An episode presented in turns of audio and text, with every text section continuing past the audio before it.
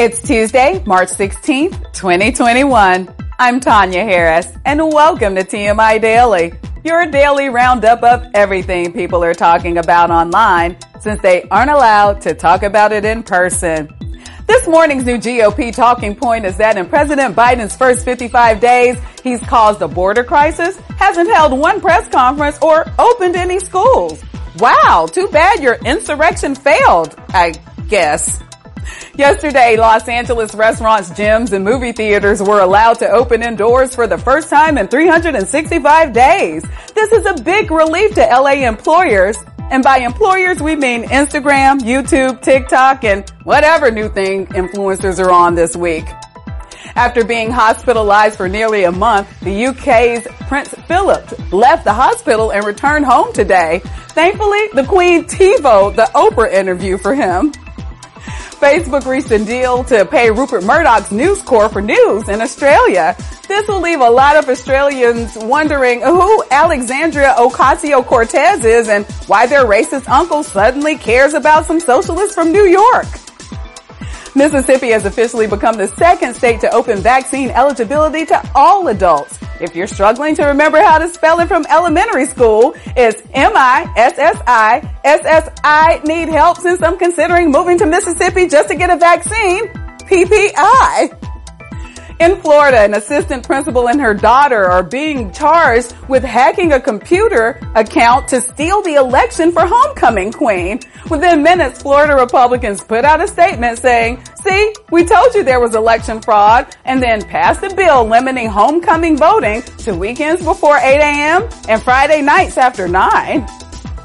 Evangelist Franklin Graham says Democrats want to quote, literally and totally erase everything Donald Trump did. I believe the political term for that is duh. Israeli archaeologists found dozens of new Dead Sea Scroll fa- fragments believed to have been hidden during a Jewish revolt against Rome roughly 1900 years ago. And somehow all of them are just reminders to call your mother. During the After the Rose special on The Bachelor, Matt James revealed he had broken up with winner Rachel Kirkconnell over racist images from her social media. Wow, that almost sounds like how The Bachelor broke up with its host. Over 100 publicity firms are threatening to cut the Golden Globes off from access to their creative clients if the Hollywood Foreign Press Association doesn't make major changes to address diversity issues. Or they can just bring back Ricky Gervais to host next year so he can tell them what a bunch of racist assholes they actually are. Now let's send it over to tonight's TMI Daily Cast and Crew Roundtable. Stay safe. Hello, everyone, and welcome to another episode of TMI Daily. I'm Veronica Yellow, and as always, I'm joined by some of my TMI Daily crew. Later on in the show, we're going to be joined by Mr. Ron Thomas, one of the OG Cobra Kais. So make sure you stay tuned for that. Let's go around and say hello to everyone watching at home or listening to our TMI Daily podcast. Let's start with you, Pete. Okay, it's Tuesday. It's better than Monday. It sure Closer, is. closer to Friday. yes. Joe.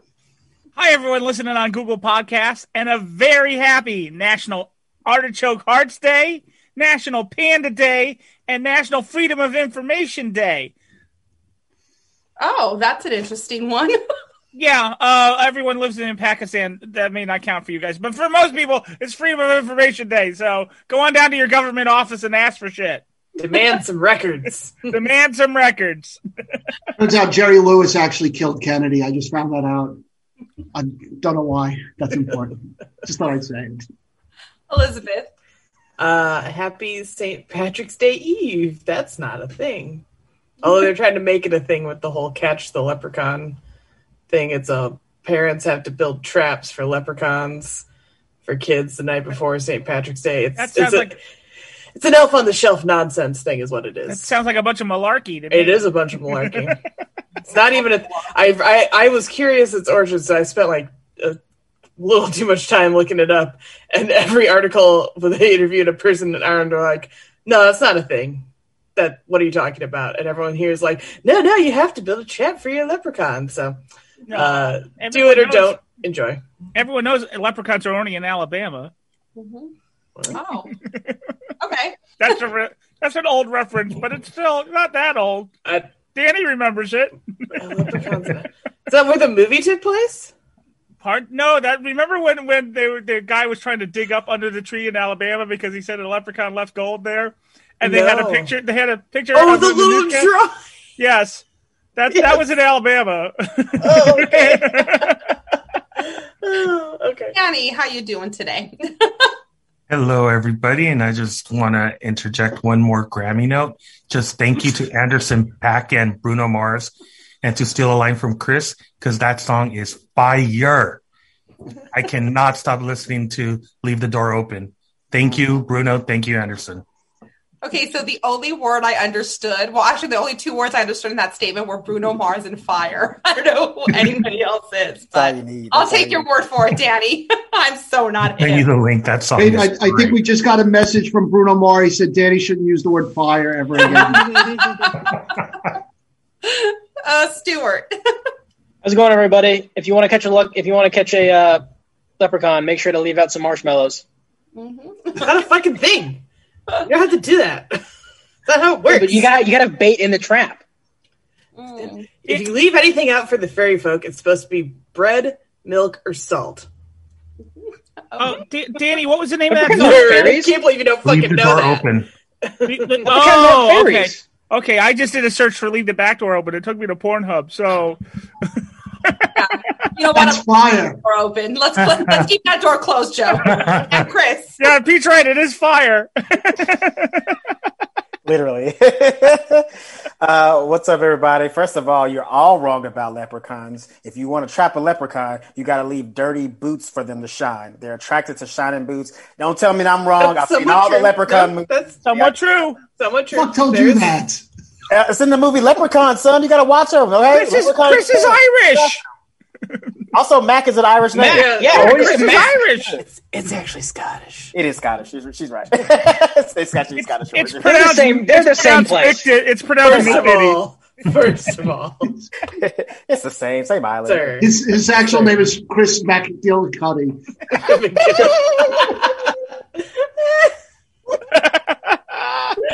Hey, there you got Bernie Mac, but but his last name was McGill, uh, McCullough, so hey, it works. We in there. Either one works. Yep. Me and Shaquille, we out here repping that Irish game. That's right. Fucking O'Shea Jackson. well, let's take it easy. okay, well, let's start with tonight's show. It was uh, exactly a year ago today that Los Angeles became the first major U.S. city to go into complete lockdown, as the coronavirus pandemic was just beginning to take a foothold in the country. We thought that tonight we would spend some time looking back at what we thought was going to happen back in March of last year and what we've learned from it over the last 365 days. Now, firstly, where were you guys when you first heard about the lockdown? Now, I know some of us were actually together because that was we heard about it on Sunday night. We had just finished doing our last show. Um, so, how did you find out about the lockdown? The ones that weren't with us, uh, Elizabeth. Um, well, I don't know if I heard that the lockdown was happening. Um, I this sounds so dramatic. I was in the hospital wrapping up a chemo treatment thing, and we're starting to hear about it. And I said, "Hey," to the doctor checking me out. I was like, "Hey, I have to. you know, Should I do anything special?" And he's like, "Yeah, you should probably stay home for two weeks or so after you get out of here, just in case." Um, and that day I got home, that was when they shut the borders to, with travel. And my dad was in Austria with his wife, and they had to scramble to get back to Chicago. Um, they shouldn't have taken the trip in the first place, but that's a whole other thing. um, and then I was just basically at home. I did have to do panic grocery shopping like two different times because we were like kind of low on stuff. So my mom and I had to like venture out. And then I was really hell bent on having salmon on St. Patrick's Day, so I got a little more food and like other extra supplies when things were a little more stocked up after a couple days. And then just uh I mean, it, lockdown for me it was not that vastly different to being on medical leave for work. So I it didn't really, I think, hit me quite the same way until I think I started working again from home. Okay, The Danny. doctor was checking you out. Did you get his number? no. Danny, what about you? Do you remember where you were? home um, that weekend, and we already kind of knew that there was the possibility of us having to work from home. But I still had to go in that Monday um, to get my laptop configured to our network from work. And I was there a couple hours, packed up everything I needed to work from home. We thought we'd only be at home for a matter of weeks, you know, and it turned out to be a year. I actually go back full time next week you know so you know and but the good thing about you know working at a hospital is that you know everybody on our floor is vaccinated.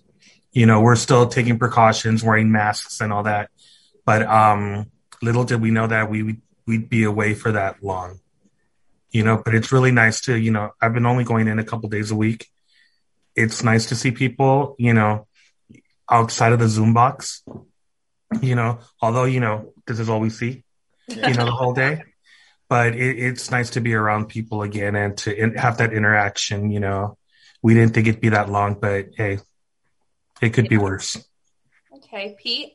No, I just my my most vivid recollection recollection of of how we found out because we'd heard that there was going to possibly happen. We just didn't know when for sure, but um, was we were all sitting. There was a whole bunch of us after the after the TMI show sitting at the taco stand um, in the gas station near near the Hudson Theater, and at the same moment, every person in the ta- in the seated area got a text message and it was just I, I remember I remember like really clearly of all of a sudden hearing either phones vibrating or ringing and everybody pulling their phone out at the same time and looking at it because the show had ended maybe a half hour earlier and we got the text saying tomorrow that that LA was in lockdown. And it was just so weirdly eerie that everybody was having this shared experience at that moment. And um yeah, it was just one of those things, but it it it definitely didn't lead you to believe that it was going to be like a year that this was going to happen. Because like I remember that we, uh, yeah, I- I remember that like I sent an email out to the to the cast, or I put on our group thing the next day saying um, we're going to take next week off because the next week we were supposed to have a show. Um, but what we'll do is we'll have a read through the week after, um, and even if we don't do the show um, live, we'll we, you know we'll figure out how we can do it, e- you know, some other way. And so I was just fully under the, the impression that this was going to be over probably in two weeks. So it was just kind of weird. We were just supposed to flatten the curve, man. It was just supposed to be two weeks to flatten the curve. That was all it was going to be. It's literally a year later. But also, though, that day, a lot of information was shifting back and forth because we were still planning. And I don't know if you guys remember this, the ones that were with us. We would go eat at the taco stand and then we would go to our favorite bar, the Cat and the Fiddle. And my friend Ronnie, who's the bartender there, I got a phone call from him that night at the taco stand.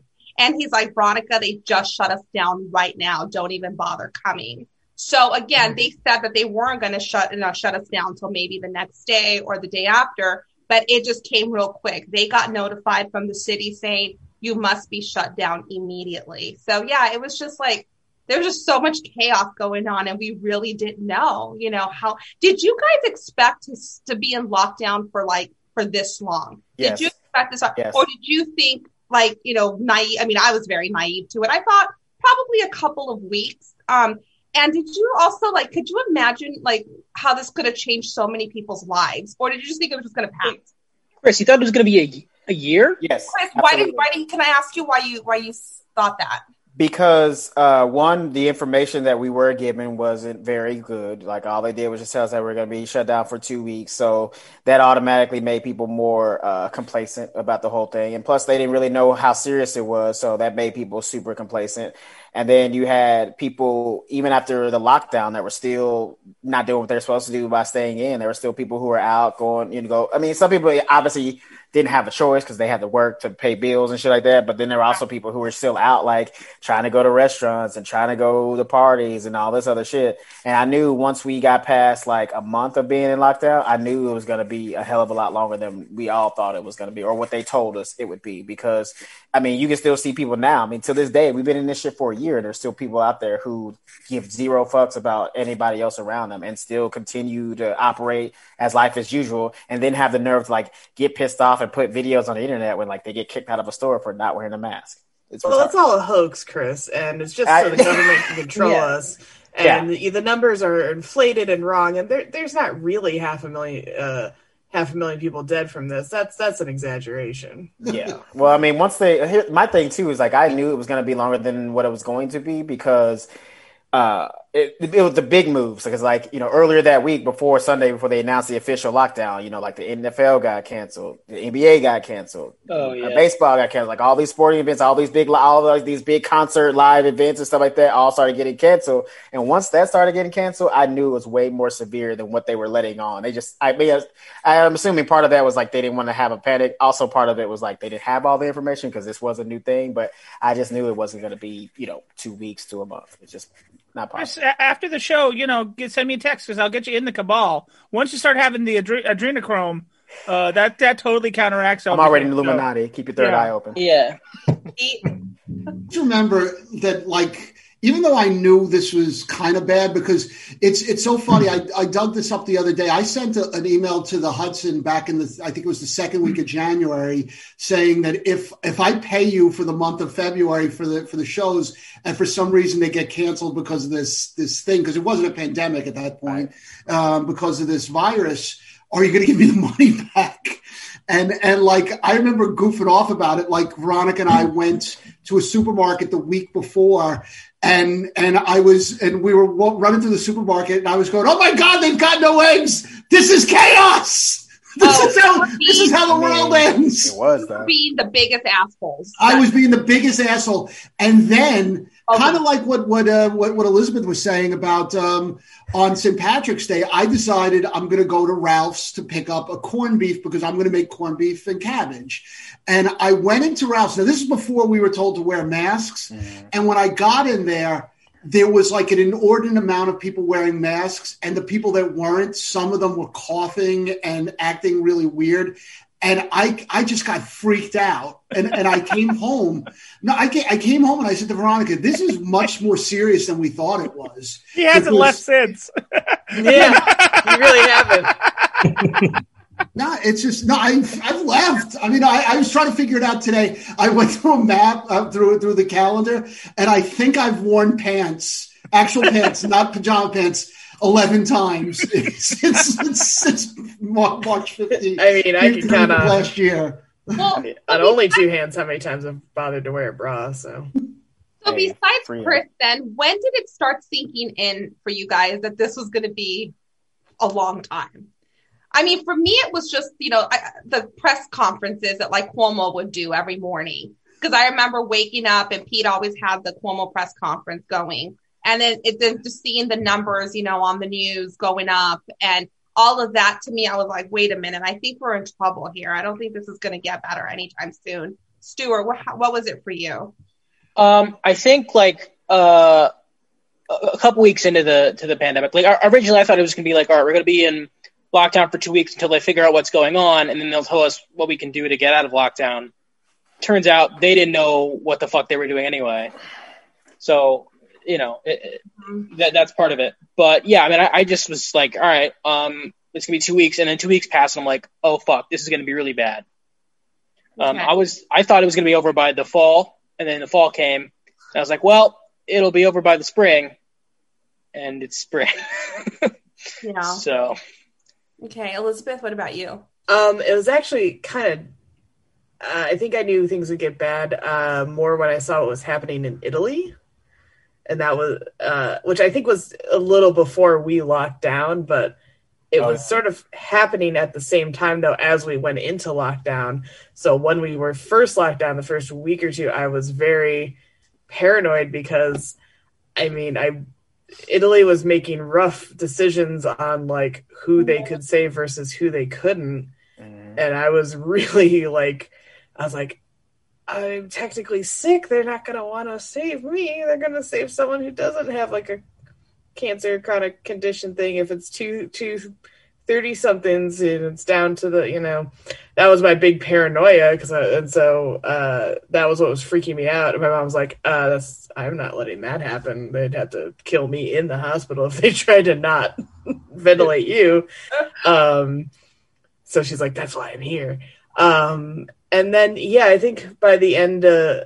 like beginning of april when it didn't end after two weeks yeah, then it was like, oh, it's not good. And then seeing people violate it so much and not take precautions, and people think it's fake and and and everything, and that's what it was like. Yeah, ma- politicizing mask wearing. yeah, that stuff. Yeah, that's that was uh, we. I was like, we are not gonna get out of this anytime soon. I also knew that it was gonna last a little longer too, because like just on a basic level, fuck the mask and everything. People are just nasty. Like low key, I don't know how it is like women's bathroom, but I've seen many a men take the wild shits and then Oh, yeah, walk out of the bathroom like it, like no wash of the hands, not even a little bit of water running on it, straight to like back to a restaurant. Even I'm like, yo, are you serious? I'm surprised this shit ain't happened like ten years ago. Real talk. I mean, it's airborne. It's not like a Don't matter. Niggas are nasty. They, I'm surprised it ain't no shit that like right out your eyebrow eyeballs or some shit like that. like, like some plague shit. Real talk.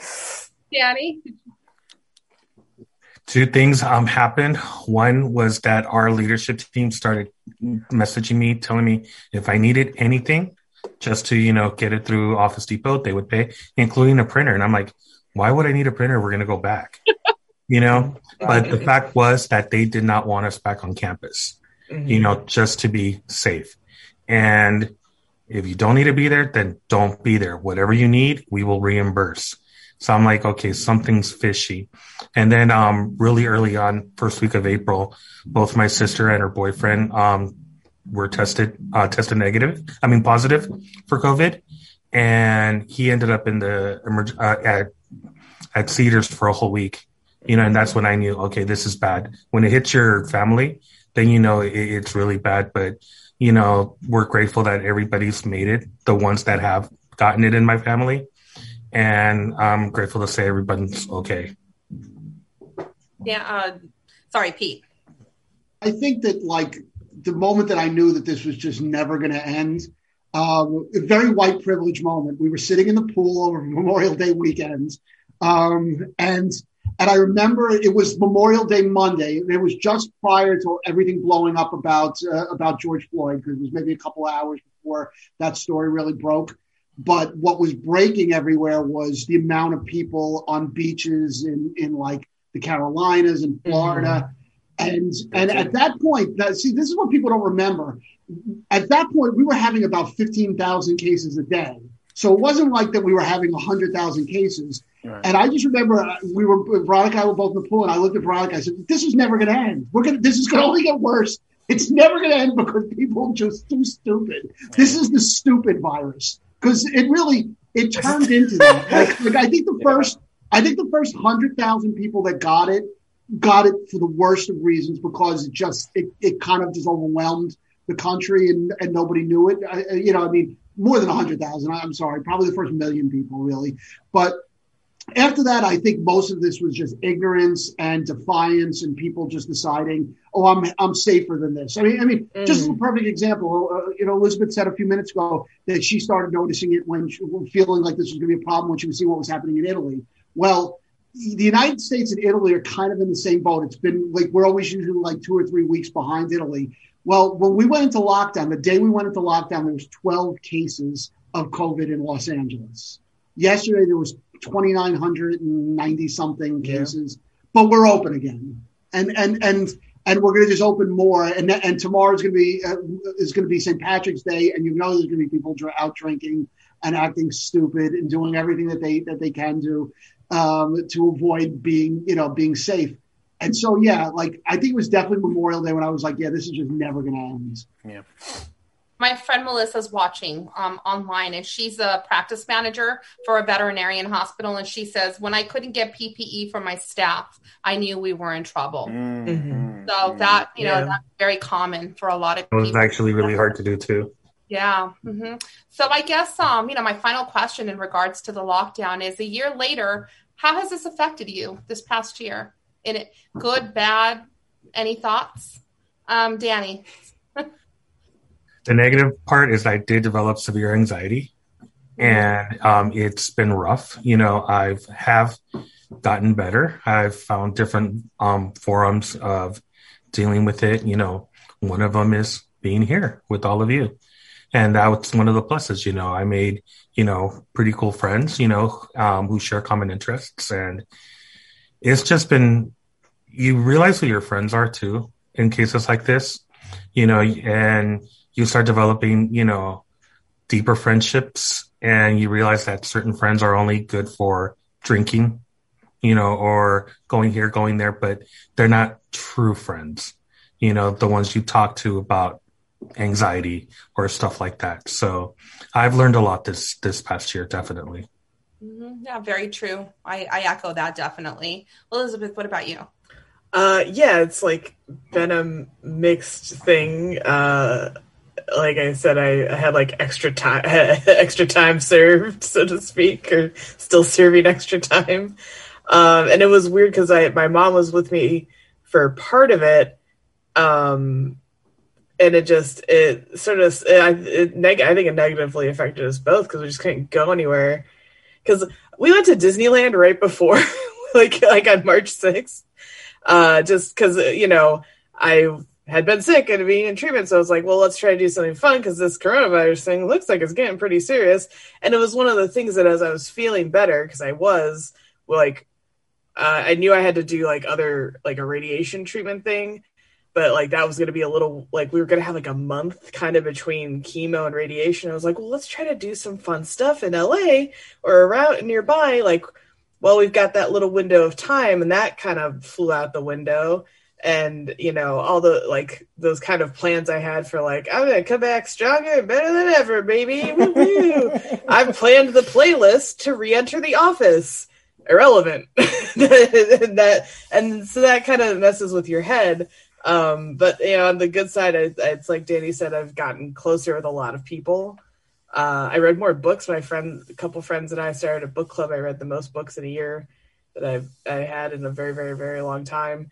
So there's like good little things, but on the whole, yeah. it's been hard. Mm-hmm. Joe, um, it affected a lot of things that usually kept me sane.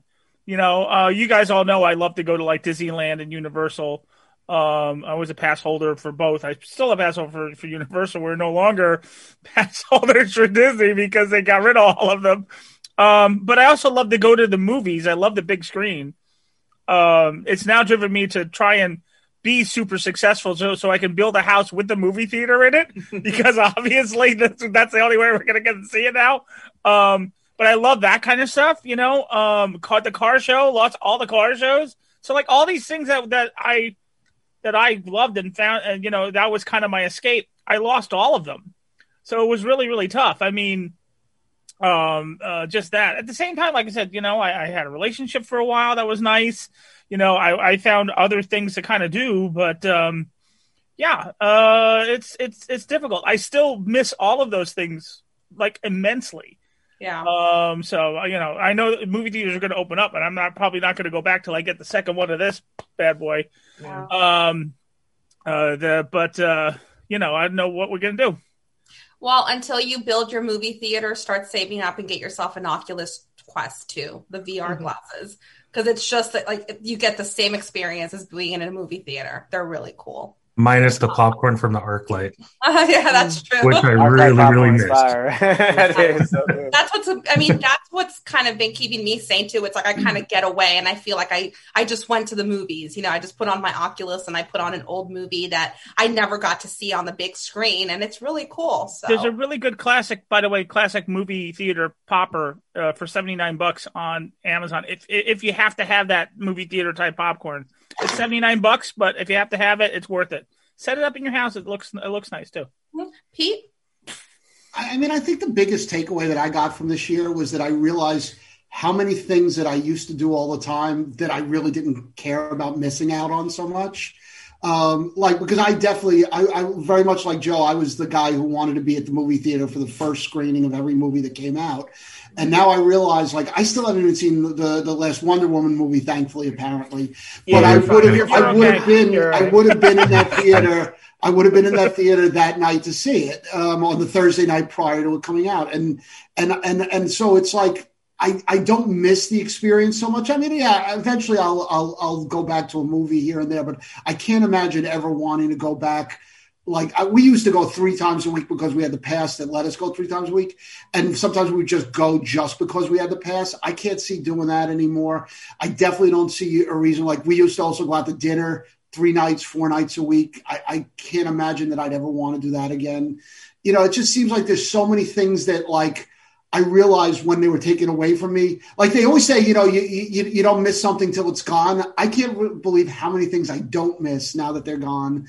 Um, so I guess in a, in some good way, that's that's what I've taken out of this experience. You know, on the bad, obviously, being that you just you know you you, you realize like the kind of suffering and pain that people you know are, are in and you know obviously things that everybody on this screen people that we've known you know over the year um, who've had terrible times just you know it's it's it's it's just we're lucky because most of the people that we deal with got through this okay.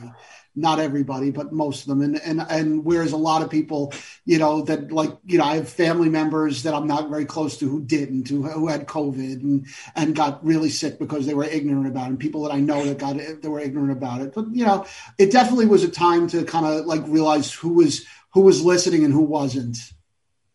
Stuart. Um, I feel the opposite of Peter. I didn't know how many things that you know, like just little things like being able to just you know get in your car and go pick up food without you know wearing a mask, and I, I, I, it still freaks me out like not seeing people's faces when I'm out. You know what I mean? I don't know. There's some- something about that like I can't see all their Yeah. faces. Like freaks me out.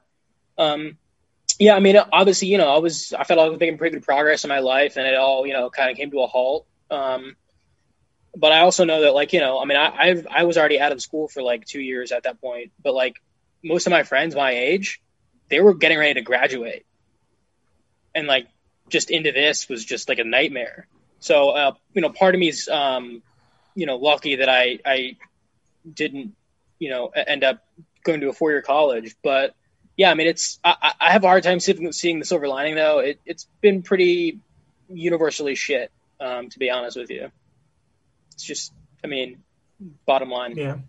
Yeah. No, I, I, you know, I agree too with with everything that Yeah. everybody's i just saying. i just don't feel necessary to you know sugarcoat it to make myself feel better because it's not going to but, work but you know what, Stuart? But see, here's the thing: that this has been a really shit year. But one of the things that people should be taking out of it is that you have to find a silver lining because the people who didn't find a silver lining aren't here anymore. And that's and that's and that's just the reality of the situation. And there, you know, the people we know, there's people that we don't know. There's a lot of people that did not see that there there was any other way out of this, and and are not are no longer with us. And so you know, I mean, I think that if anything, that what I, what I hope people took out of the last year was that there is a silver lining, that life life can keep going on regardless of the obstacles we put in front of ourselves. i don't i don't think that- that's more Life, silver uh, lining. I think finds I think a it's more way. just like resiliency Yeah, it, but it, but it's true though. I mean, like you you have to, you know, like look, you you know, we're to look back on this, and I I mean, I hope we can look, we can reminisce on this years from now, and as horrible as this has been, we can be proud of the fact that we got through it because you know, there's you know, there's very few things like each generation i guess has something you know like whether it's whether it's the older generation that went through world war ii or korea or vietnam or you know like some of us who were old enough to, to have to deal with what everything that went on over 9-11 uh, especially like for people like myself and joe you were in new york uh, you were in new jersey during that right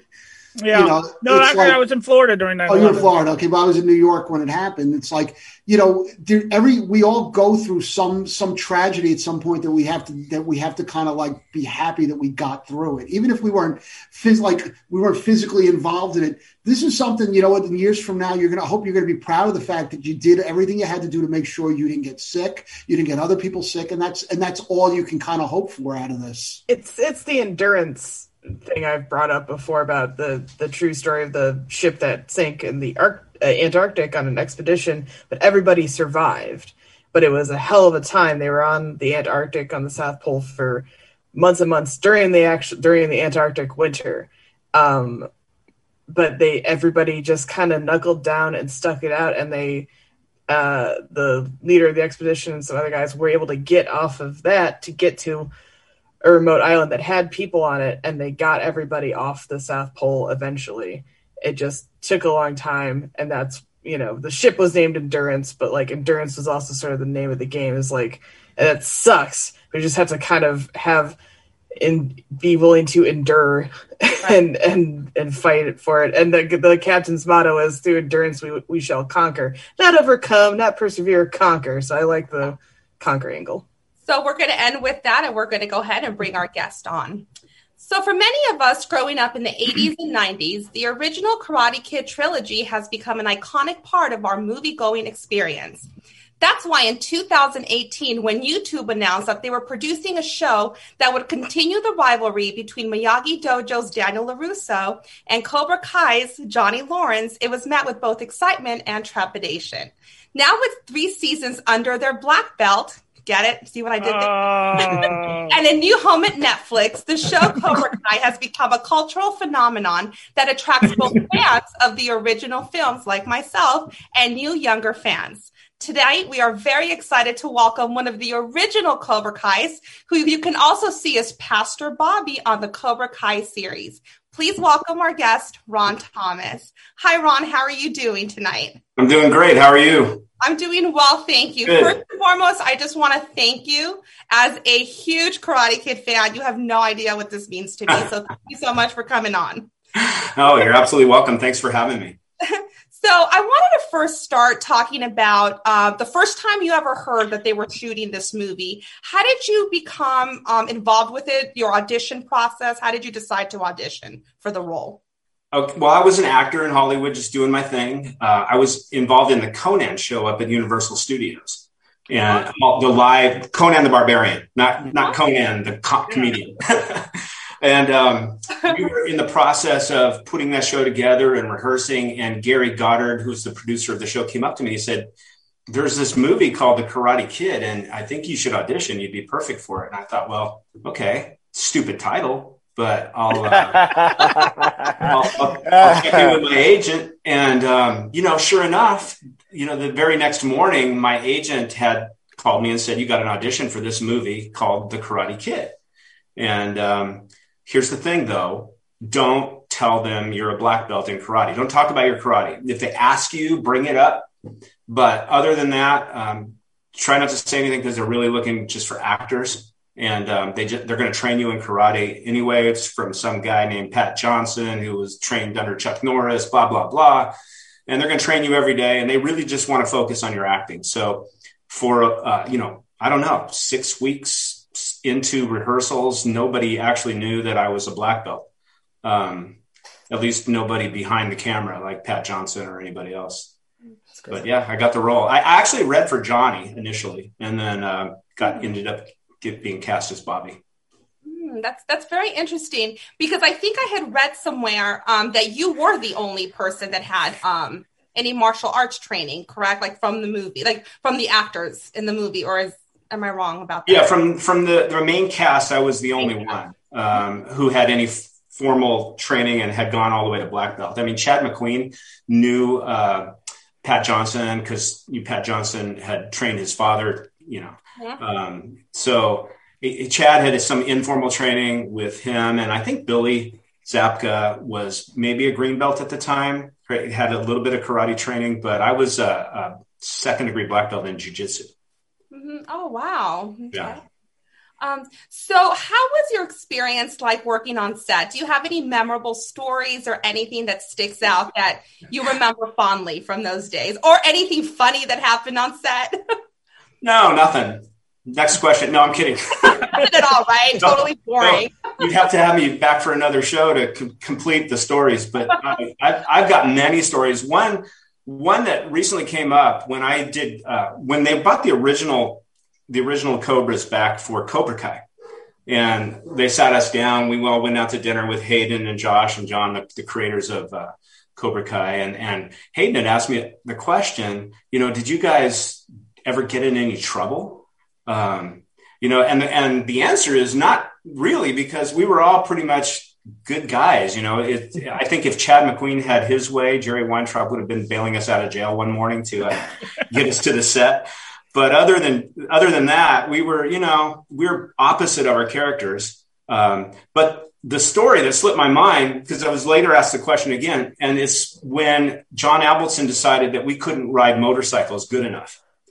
so on a Sunday, he had us go over to the Columbia Ranch, the Warner Brothers Ranch in Burbank, with our stunt coordinator Alan Olney and all the, the you know the motorcycles, and had us practice all day. Now back then on a Sunday, we're getting paid golden time, which means we're getting paid triple time to ride motorcycles you know? And at some point and i grew up in nevada. I had a dirt bike when i was younger so i i was comfortable. I spinning donuts and all that stuff. And, and at some point alan said you guys we got another couple hours. Just go have fun. You guys can all ride motorcycles. I don't know what john Avildsen's talking about. So we just tore up the warner brothers ranch. I mean i remember spinning donuts on the fantasy island set. I remember we literally rode up the old Western sets onto the wooden plank sidewalks and we drove our motorcycles inside the saloons. I mean, we were just having a ball and um, getting paid triple time for it. So that's a story that, that hasn't been shared too often because it re- you know recently came up, but so much fun. Oh well, thanks for sharing it here with us. Yeah. I love to hear those stories. Yeah. Um, did you have any idea, or any of the cast have any idea what impact this movie was going to have when it first came out? No, no way. I mean, yeah. you, you, know, I, my manager told me there was no demographic for the movie; it wasn't going to go anywhere. How wrong and, and I did it. I did an interview. You know, home. I went back to Reno, Nevada, my hometown. I did an interview on you know one of the news channels with a film critic there. And after the interview, he said, "You know, this movie's not going to go anywhere. It doesn't have a demographic."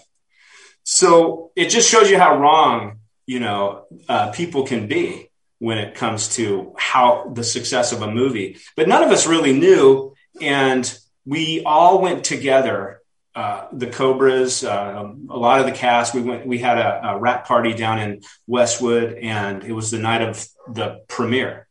And we all went to see the movie to see how the you know the fans, the audiences were, were going to react. And I happened to be sitting next to John Avildsen, and at the end of the movie, when Daniel-san jumps up and and snap kicks Johnny's face. um, you could see these guys down in the front row jump up on their seats and throw their hands up in victory. You could see their silhouettes on the screen. And the, the crowd was just going nuts. And John Avildsen leaned into me and he goes, We have a hit. Wow. So I, you know, and he was right. So, um, and here we are all these years later talking about it. So what you're saying is that managers haven't changed in 40 years. Pretty much. Pretty much. That's great. Yeah.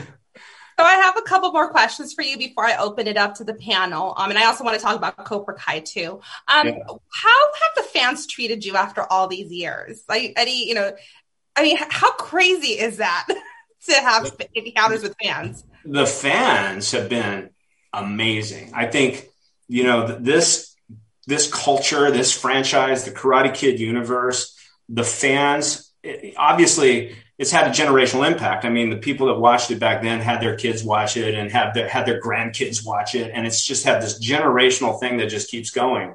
And, um, the fans have been a huge part of that. All right. Without them, there is no, there is no, uh, impact globally the way this thing has had, but it's changed lives. That's one of the reasons why it's, I think it's had such an impact. And one of the biggest comments I've gotten through the years is how much my character or the movie in general or whoever, whatever favorite character they have, but the movie in general has changed people's lives primarily because it got got them started in training in martial arts. Mm-hmm. And martial arts has a you know a history of changing people's lives, getting people off the streets, you know, even stopping somebody from committing suicide. I mean, I've seen those types of stories. What the martial arts can do for a person, their character, their their uh, confidence, their self esteem you know so yeah it's been quite a ride Yeah, absolutely. Yeah. Um, so now I want to move on to Cobra Kai. Um, when were you first made aware of the series?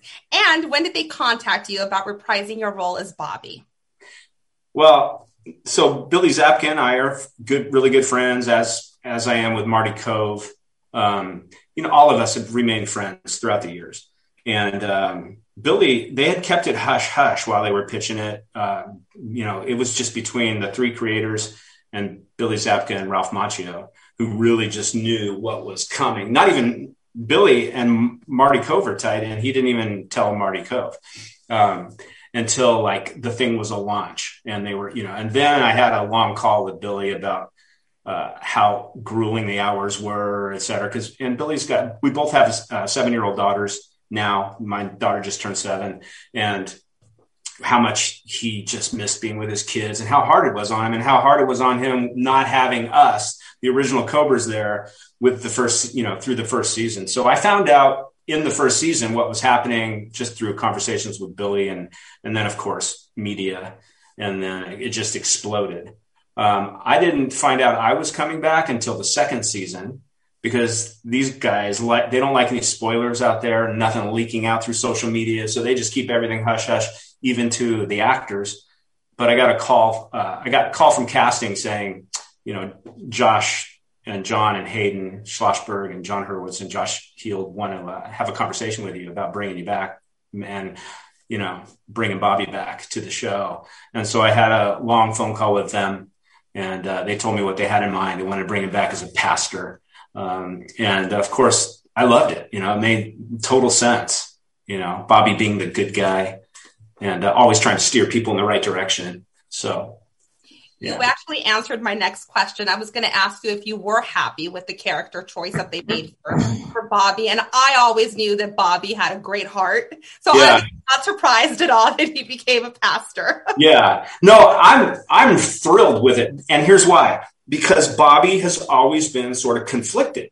You know, he's always he's he's got in tight with his cobras and he would let things go at a fence fight in skeleton costumes and beat Ralph. But when it got Daniel-san, I said Daniel, I should say, when it got uh, when the line was being crossed too far, Bobby always knew when to stand up. Yeah. And there was even a scene in the original movie that got deleted where after I hurt, uh, after Bobby hurts Daniel's leg, he walks across the tournament floor, takes off his black belt, drops it at Kreese's feet with tears in his eyes, and he leaves the tournament. Wow. Which says a lot about who Bobby is. Oh, you know? but in. but now that he's a pastor, I, I, I think it's so cool that he's still conflicted, right? He's he's not opposed to going into a bar, having some beer with his buddies, and getting in a bar brawl, you know, um, and or sweeping his buddy in church when he's crossed the line. So uh, I love I love Bobby, and I love his character and what they've done with it yeah, it, it was just so great. And, you know, the, you know, that episode where they reunite all of you, that was just so emotional and it was just so beautifully done. Um, yeah. do you know if they have any, I know you say that they really don't like to, you know, have spoilers, but any, do you know if Pastor Bobby is going to be returning next season or you, no idea? well, even if I did know, I couldn't tell you. no, but uh, I don't I know. Thought I'd ask. yeah, I don't know at this point. You know, um, they've started filming season four, and again, like even with season three and season two, they don't tell you until you need to know. Uh, until a couple weeks out, you know, when they want to send you the script and you start studying your lines, et cetera. But up until that point, they don't really um, want to leak too much to even even the main actor. Even Billy sometimes doesn't know what's coming down the pike. Mm-hmm. Um, so yeah. Cobra Kai's can defeat can defeat anything but an NDA. So. yeah. right. Right. so I also want to talk a little bit about. Um, you're also a coach, a trainer and life coach, right? Developmental, I'm sorry, development trainer and life coach. And you're also an author. Um, and you do speaking engagements. How did that come about? Yeah, personal. I'm a personal development expert, motivational speaker, and that came about really through the martial arts and through my whole entire background, the way it's all tied together. And uh, my original sensei was kind of like my own personal Mr. Miyagi, and he would say things in a way that nobody had ever said them to me before, and talk about life and decisions and choices and character development and honor and discipline and focus and all of those things. And I soaked that stuff up. And prior to that, I was a competitive swimmer and a competitive golfer. So athletics and martial arts and acting, the most probably the most competitive town in the universe.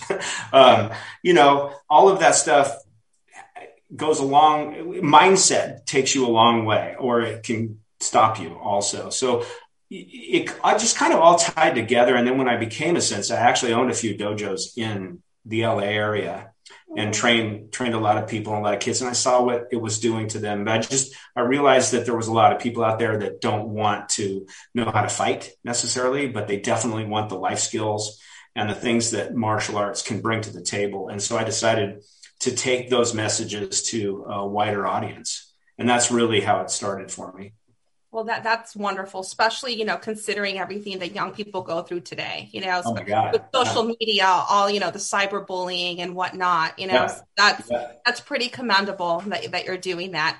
Okay, so I'm going to open it up now to the panel. Does anybody have any questions for Ron? Let's start with Pete. You're muted. You're muted, Pete. wow, a year in and I'm still muting myself.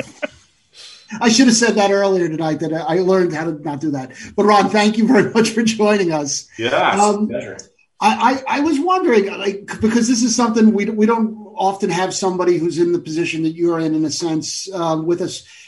Do you ever think about the fact that you you're a part of something that's going to outlive you by a, like a, a distance? That's something that's going to be part part of people's lives even after you're no longer around. Like, and if so, how does that feel? Yeah, I do think about that. And it's, it, you know, even now, it's just, it's all so surreal, you know, it's, uh, it's strange to get messages from, you know, the UK or Australia or, you know, and how much it's changed people's lives and how it's just, going to, it's in, it's crazy. It's, it's all, you can't really put it into words. Um, I have a seven year old daughter who's now aware of, uh, you know what her dad does and, and Cobra Kai and, and and people at her school, her teachers are finding out um, that her you know that her dad is Bobby, Pastor Bobby, and and um, it, you know it's just and it's just kind of all uh, I don't know how it feels. I don't. It's um it's it's an honor to be part of this whole journey um, for sure. And if something's going to live on, like it might as well be something like a Karate Kid that has a positive influence. You know, um, there's certainly a lot of negative things that are going to live on too, unfortunately. Yeah. But uh, we need to balance that out somehow, and Karate Kid plays a part in that, I think. So, and Cobra Kai. Hmm, thanks. Yeah. Right. Uh, yeah. So you said you were a black belt um, before them. Like, would, are you the best? Like, were you the best in the fight out of out of all of the the Cobra Kai Cobra Kai guys? Like, are you the the go-to in terms well, of fight? Uh, well, yeah, and Pat, Pat, yes, and, and, Pat Johnson had came to me at one point because he was so busy choreographing all these different fight scenes for the you know the montage at the tournament. He said, "Listen, man, I'm so busy. Just you take this guy and this guy and go choreograph two quick fights for the tournament for the montage, and and um, just bring them to me." And uh, then and I'll just approve them or not, or we'll make some adjustments. So the the two fights you see me doing in the montage, I actually choreograph those. Oh, the flying leg scissors, where I take the guy down and I hit him with a back fist on the ground. You know, that was my stuff, and that that came out of jujitsu. So it was an honor for somebody like Pat Johnson, who's a legend in, uh, especially in the Hollywood scene, to uh, you know turn the reins over to me and let me do that. Um, and then I went on to become after the Karate Kid and everything. I went on to become, you know, a, a world champion and, and uh, international self defense champion, et cetera. So, yeah, I'm the go to guy. what, Chris? Uh, so first off, I want to say thank you for coming on. Uh, secondly, I want to say that Daniel is the villain. I don't care what anybody says. If you really watch the movie, he is the villain. Okay, he was fucking around the beach, and he, you know, maybe he messed up, but like he's he kept the shit going. Okay, with the whole water in the, the stall thing. He kept the shit going. He deserved to get his ass kicked. Also, he was trash at karate. He would never made it to the finals if it was a real tournament. It was bullshit. He's always he only got to the finals because it was written in the goddamn screenplay. That's all I'm gonna say. So shout out Yeah. to y'all. And Bobby got disqualified because it was Yeah. in the screenplay too, man. Yeah, bullshit. bullshit. This is not the f- first time this has come up on our podcast. It's not the first time. I, I feel so sorry about And, this. I'm sorry. I don't care what Cobra Kai all the way. Cobra Kai. Cobra Kai never dies, man. Cobra Kai never dies. Yeah. Like on the beach, Billy, you know, Billy was he was clowning, but other than that, it was all Daniel. Dan is the villain. Yeah. But I'm sure Uh, you know this, Ron. Um, there's like subreddit groups. There's, I mean, discussions on YouTube with thousands and thousands of comments debating on whether who was the real bully. Was it Daniel or was it Johnny? I mean, I could I could spend hours just reading people's comments, but it's yeah, people still talk about it to this day. Yeah, for sure. Yeah. But my question now I have to ask you because as a as a Cobra Kai alum, who's better, Cobra Kai or the Alpha team from the next Karate Kid? Who's the better team? Wow. So uh Cobra Kai. Facts. of That's all I wanted to hear. of course, Danny. Well, first, also thank you for coming on. Um, I was remembering back um, in elementary school, we actually got shown the Karate Kid at lunchtime. We had to pay 50 cents to go into the library. You know, we would get there as early as we could to get front row seats. And that just, that movie just was such a part of my childhood. And being named Daniel, I heard Daniel's son all throughout school, you know. Um, so, but I didn't mind. It was cool.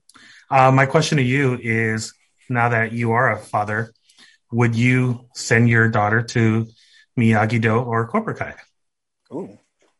Well, Cobra Kai Cobra Kai as it is right now in the No, show. back, you know, back, you know, I guess, um, well, okay. Would you send them to be, uh, Kreese or no uh, Kreese, under. Daniel or, or Johnny?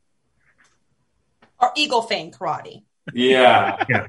Well, it would have to be well, it would have to be Eagle Fang because Kreese has lost his mind. But Yes. Um, but you know, I have a I have a theory where Pastor Bobby has a uh, and this, by the way, is not, to my knowledge, anything that the writers are doing or coming up with. It's just my own thing.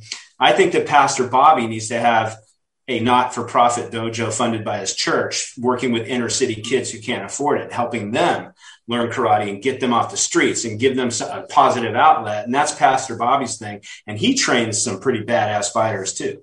So, uh, my daughter might be just, you know, at Pastor Bobby's dojo. Oh, I like that. Yeah.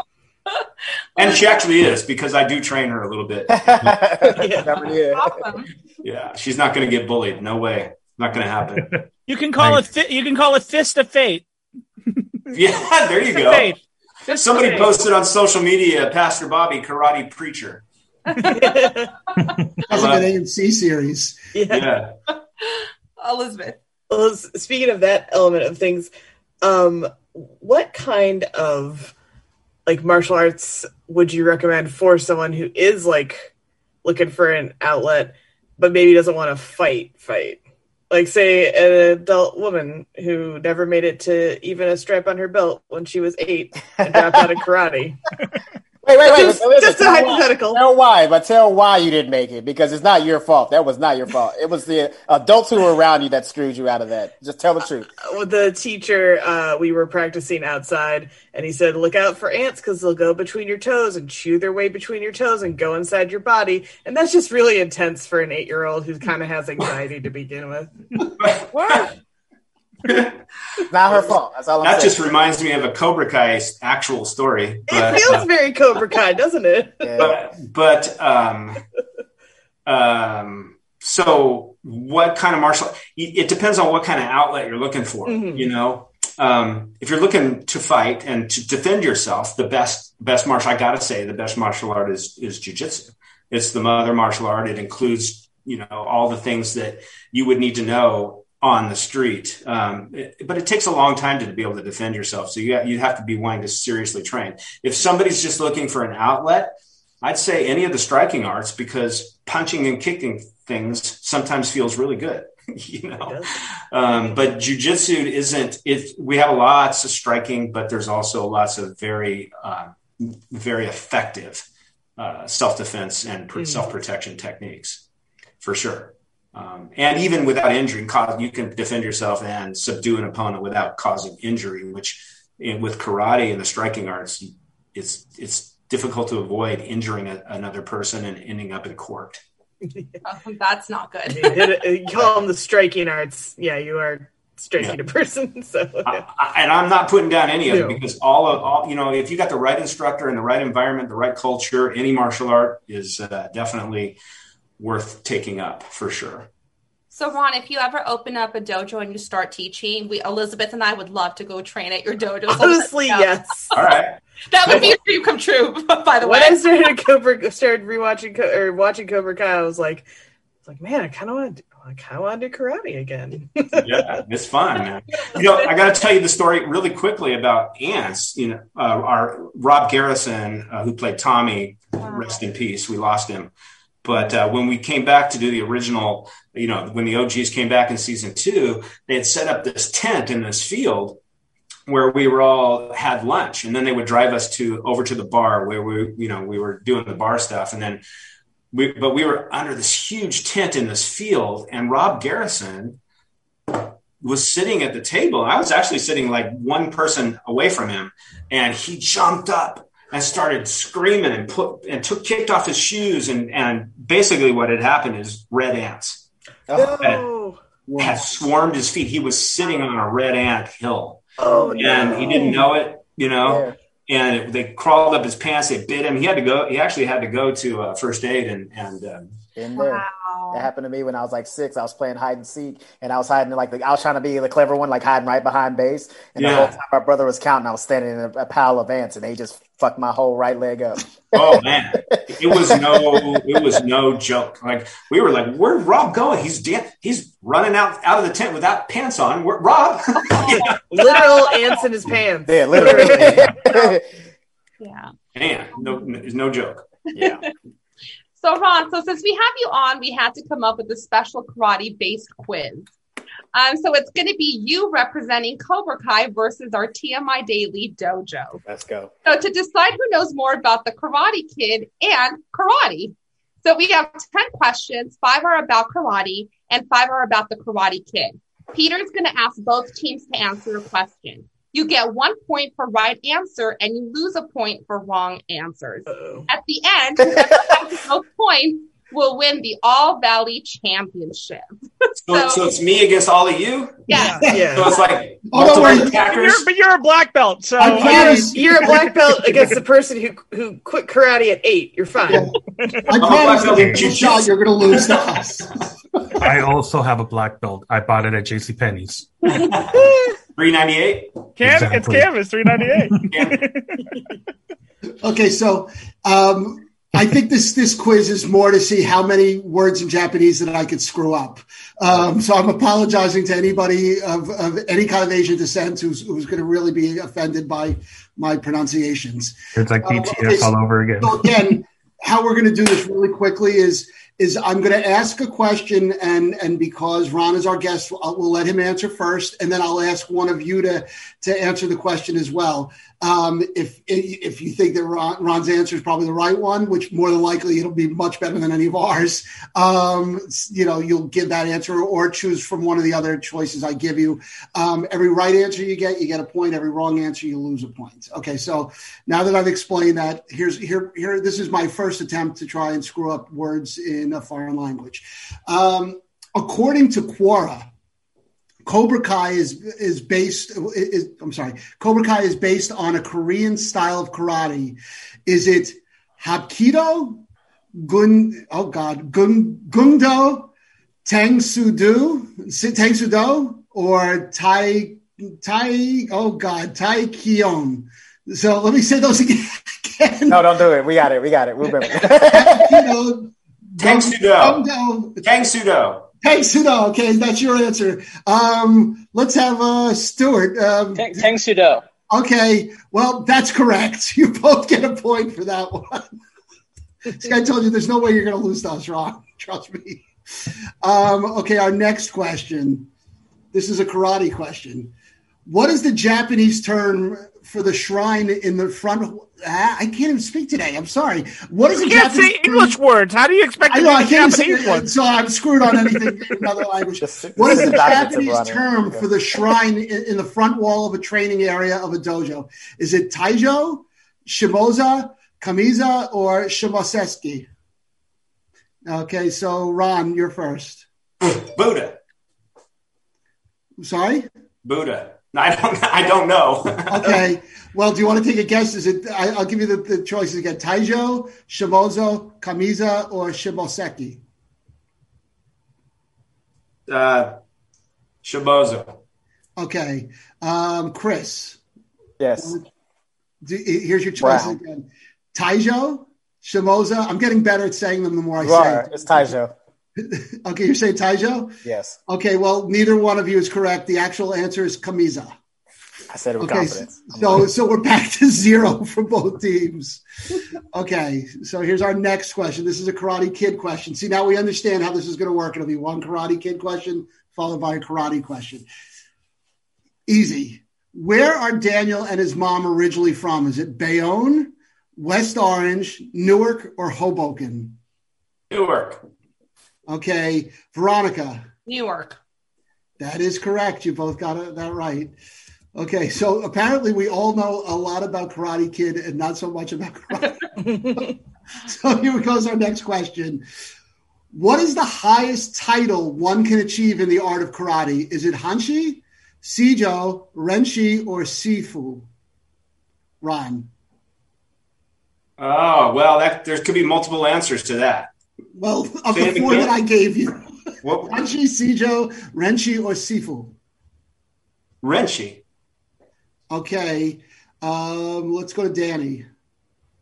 Hanshi, Sijo, Renshi, or Siju? Frenchie.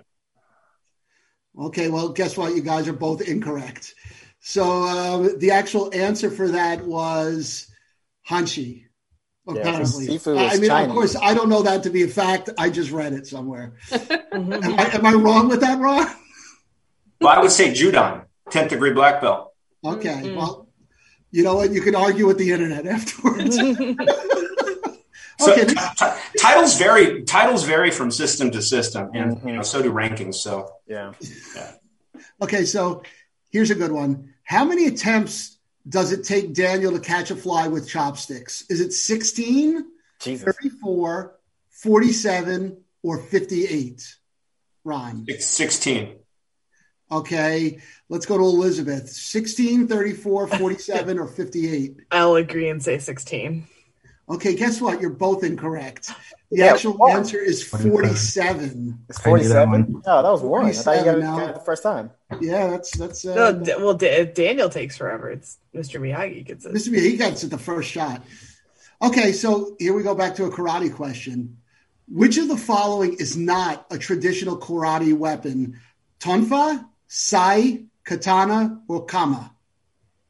Ron. Katana. Okay, let's go to Joe. Tonfa, sai, katana, or kama? Uh, I'll also go with katana because that's a sword. Okay, well, guess what? You're both right. That is Yeah. correct. okay, this is so exciting. okay, here's our next question. What is the metaphor Mr. Miyagi uses to explain to Daniel the commitment he needs to learn karate? Is it crossing a river, climbing a tree, walking down a road, or floating in the ocean? Ron. Walking down a road. Okay, and let's go back to um, Stuart. I uh, I'm gonna go with uh, walking down a road as well. Okay, well, guess what? You're both correct. It is walking down a road. Squash like grape. Okay. Question number eight, we're still tied one to one. Right to one. now. It's, a, it's a battle. Uh, what is the No, it's- Japanese term for two. roundhouse kick? Is it mawashi, yuke, mawashi? I'm sorry, uh, I can. Let me just. Mawashi yuke, mawashi geri, yushiro geri, or yushiro uke? Ron. Uh, I don't know. Mawashi what? Um, UK or Mawashi Getty? Mawashi UK.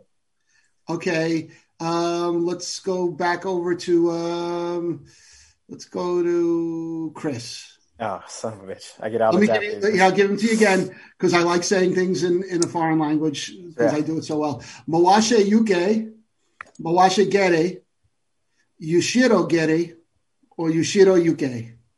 Uh, I think it's Yushiro Getty. Okay, so you guys are, are differing for a change. That's exciting. Yes. Um, actually, you're both wrong. It's Mawashe Gere. Hey, I- hey, I'm keeping us. I'm keeping us afloat, guys. So, That's so all. Ron, you got the first part right. the second part, not so much. Okay, so here's our, our next Karate Kid question. Daniel originally sought out Mr. Miyagi because of what issue with the apartment? Was it that the shower wouldn't start, the kitchen faucet leaked, the, the front door didn't lock properly, or the toilet was running? Ron. Kitchen faucet leaked. Okay, and um, Veronica. The kitchen faucet leaked. Okay, well, I'm sorry to tell you, both wrong. It was the shower wasn't working. Are you sure about that? That's what the, that's what the, the, the So thing said. in, in the I- remake, in the remake, the shower wasn't working. Yeah, you're talking about the wrong one. Jack, Yeah. It's the wrong Came- Karate Kid. fix the shower. Because specifically, Margarita came and fixed the sink. specifically, It was the he comes faucet. into the apartment and is working in the kitchen, and he sees Daniel with the book, and he's asking him if he learns karate. So why Yeah. would he be fixing the shower faucet? Why would he be fixing the kitchen faucet with if it was the the red. shower? Then- Huh? then- Right. then- Huh? Maybe the I good declare people the shenanigans on this question. I call malarkey. I call Yep. it So what I'll do is I will. What happens when the questioner is wrong? Yeah. Yes. Typical we Fifi. all get a point. Oh, and, Happens and- more often and Jennifer online says it was the faucet. So. Yes. So you're the wrong. internet was You're, wrong. You're getting you're getting your questions for the wrong Karate Kid.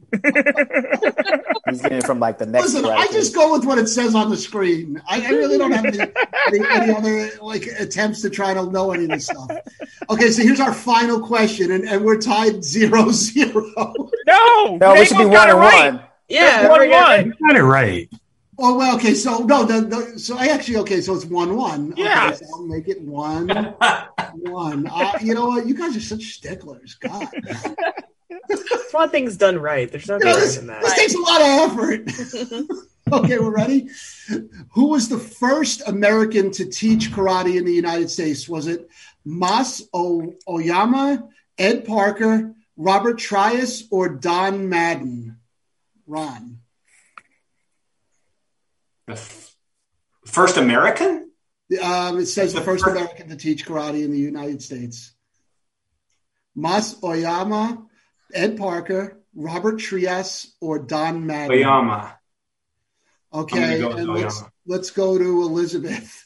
Mas Oyama, Ed Parker, Robert Trias, or Don Madden. No relation to John Madden. First of all, Jim Robert- Kelly, how dare you? Robert Trias, just to be contrarian. Well, we do have a winner now. I'm so excited. TMI won. what? Hey, listen, again, I don't know if this is true or not. It's what it said online. Peter's just on, lost? on the internet. Ron, do you know just do you know who these Robert. Trias is by any chance? I know the name. Remember, I'm a jujitsu practitioner, so Yeah. karate history, and I know. I, I know um, and it dep- again, it depends on the form of karate. You know, you're, you're, there's just different forms and systems, and and people claiming this and that. So, um, you know, Yeah, that would have been a lot of effort for me. I, have to- I'm I'm so excited. I thought we were going to lose, but now that we won, I can actually get to say this. Get him a body bag. Oh my god. Well, that, well, that This was is the only opportunity that we'll ever have to beat you. yeah. I had to take Yeah. it. I'm sorry. I had to take it. well, it wasn't my line in the movie, so I yeah, I know. That's there what. you go. um, well, You'd be, Ron, surprised how, you'd be surprised how many people have uh, mixed me and Rob Garrison up through the years. Is it, is it true though that he improv that? Yeah, it's true. Yeah, I have read that too. That's amazing. Yeah. Yeah. He improved it. Became one of the most famous lines in the movie. yeah. I bet the writers were very happy about that. Yeah, Uh, have you, by any chance, Ron, seen on YouTube? They have a video that's a rehearsal from the tournament scenes from 1983. Have you? It's it's so cool to see. I, I I stumbled upon it about eight nine years ago, and I think it's still up, but I don't know who posted it or how Yeah. it got on the internet. But it's really neat to see the rehearsal that you know while you guys. It's like a ten minute video of Oh, um, guys Yeah, I think there's. I think there's more than there's several videos. Uh, Oh, John there? Yeah, John Avildsen put those up. Um, I don't know if his son put them up or who put them up, but John Avildsen he videoed everything before we shot it. He had shot, already shot the movie through his little camera before we ever shot the movie because he was an editor and he wanted to know. You know, he just was so meticulous and such a great director. Um, he you never saw him without a camera. You know, even after Karate Kid, when I would see him at events or whatever, he always had his camera with him. He filmed. He filmed his whole life, but he had filmed all of our rehearsals and everything, and then he placed them on the internet for people to see. So, like when I talk about dropping my belt at Kreese's feet, you can see that in rehearsal in the in the rehearsal footage. Oh, I have to go back and look Yeah. at those. Yeah, Yeah, we, we actually shot, we actually filmed that, you know, and and definitely rehearsed it. So, um, and you'll see people standing in, like um, Robert Mark Kamen, the, the writer. He'll stand in. I think he stood in for Kreese because because uh, Marty Kove wasn't there, so he stood in for Kreese when I throw my belt at his feet in the rehearsal. So you see a lot of uh, behind the scenes people too taking place. It's it's kind of cool to watch. Yeah. Is it true that uh, Pat Johnson said that that was his favorite movie to work on? I heard that that was said. He said that. I wouldn't doubt it. I don't know if I don't know, but I wouldn't doubt it, knowing Pat and how how much camaraderie we had, and and um, how much fun it was to just make that movie, and then you know carry it forward through the years, and how much friendships were developed, et cetera. So I wouldn't doubt he said that. Mhm. Wow, so amazing. Well, Ron. I can't thank you enough again for coming on. Um, you know, The Karate Kid came out the summer before I turned seven. And I was talking to my mom earlier today, and she says, Are you going to tell him that you watched the movie like 15 times in the movie theater? And I also have to tell you that you and William Zabka were my very first movie crushes. So Wow. there, I said it. I, I, and Kevin Bacon was my third one. I mean, I just wanted to talk tell you this. that, and it's like it, it's amazing that I had a chance to tell you this and just tell you how much the Karate Kid meant to me as a child, and now you know, growing up within, and just Yeah. continue doing the wonderful work that you guys are doing. It's so amazing. Thank you. Yeah, Thank yeah, you. and, and And I'm really I'm really happy that uh, Ralph Macchio wasn't your first crush. You know what? No, all my friends were all up with oh Daniel, Daniel. I was like, you know what? I'm a Johnny, and I, I'm just I'm a Bobby girl, and I Yeah. just it was so funny because I was the only one out, of my friends that were just like everybody was uh, you know love with Ralph Macchio. Love Ralph Macchio. Don't get me wrong, he's adorable, great actor. But I'm telling, I was a Cobra Kai girl. I, can't- I, can't help it. But um, yeah. I love so- it. How would you have a crush on, on that guy anyway? Like all of you guys actually looked like athletes. Like I can see, like you know what I mean. Like you guys look like y'all trained. He just looked like he woke up like. the hate doesn't end with you. The hate doesn't end. you don't Your anger, him. man. I'm No, sorry. we- I'm just Chris saying. and I don't hate on him because I know we've had this conversation before, but you know, a lot of girls liked, you know, the Ralph Macchio look, and a lot of us liked, you know, you guys seemed a little bit more like, you know, tougher and manly. And like I said, I always loved your character because, you know, you always tried to stop them and said, you know, he's had enough, like stop, mm-hmm. you know, messing with him. And then that last scene that you, you know, the scene with Kreese, and you just feel so bad after Yeah. What you did. I always knew Bobby was going to turn out great, and you did. So. Yeah. Yeah, and I want to thank you because this movie, uh, first of all, gave me a bunch of joy. It's still one of my absolute favorite movies. But I think the other thing that's wonderful is I got to share it with next generations. I got to share it with my nieces, and and the uh, you know it, the subject still holds up till today. Everyone can totally understand. You go to school and all that, you understand all everything about that movie. It's it's timeless in that way. And now Yeah. my nieces are sharing it with their kids and and you know and other people and and i think that's the amazing thing about it so you know thank you for being a part of that i think it's it's really an iconic piece of cinema I appreciate that. Yeah, thank you. It's, it's Yeah. been an honor to be part of it for sure.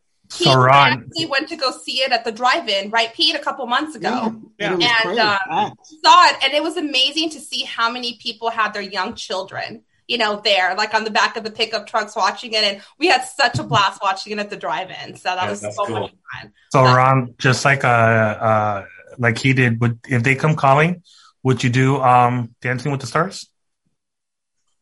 Dancing like with Ralph Macchio? Yeah.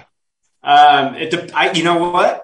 It depends on when they come calling because uh, co- COVID 2020 was a Right. brutal year for everybody. But to Mm. add insult to injury, I had to get an injury, and I tore I tore my quad muscle, Ooh. and I had to have it reattached. Eesh. And I'm still still recovering and still dealing with that and stretching. And so if they said, "Hey, do let's do Dancing with the Stars right now," no. But yeah, I would do it. I would do it if I was healed up and ready to go for sure. ABC 2022, give Ron a call. Yeah. Yeah. We'll start the hashtag. well, that, so that is our show for tonight. Thank you so much for joining us, and we'll be back here again tomorrow at 6 p.m. Have a good night, everyone, and stay safe. Bye. Cobra Kai never dies.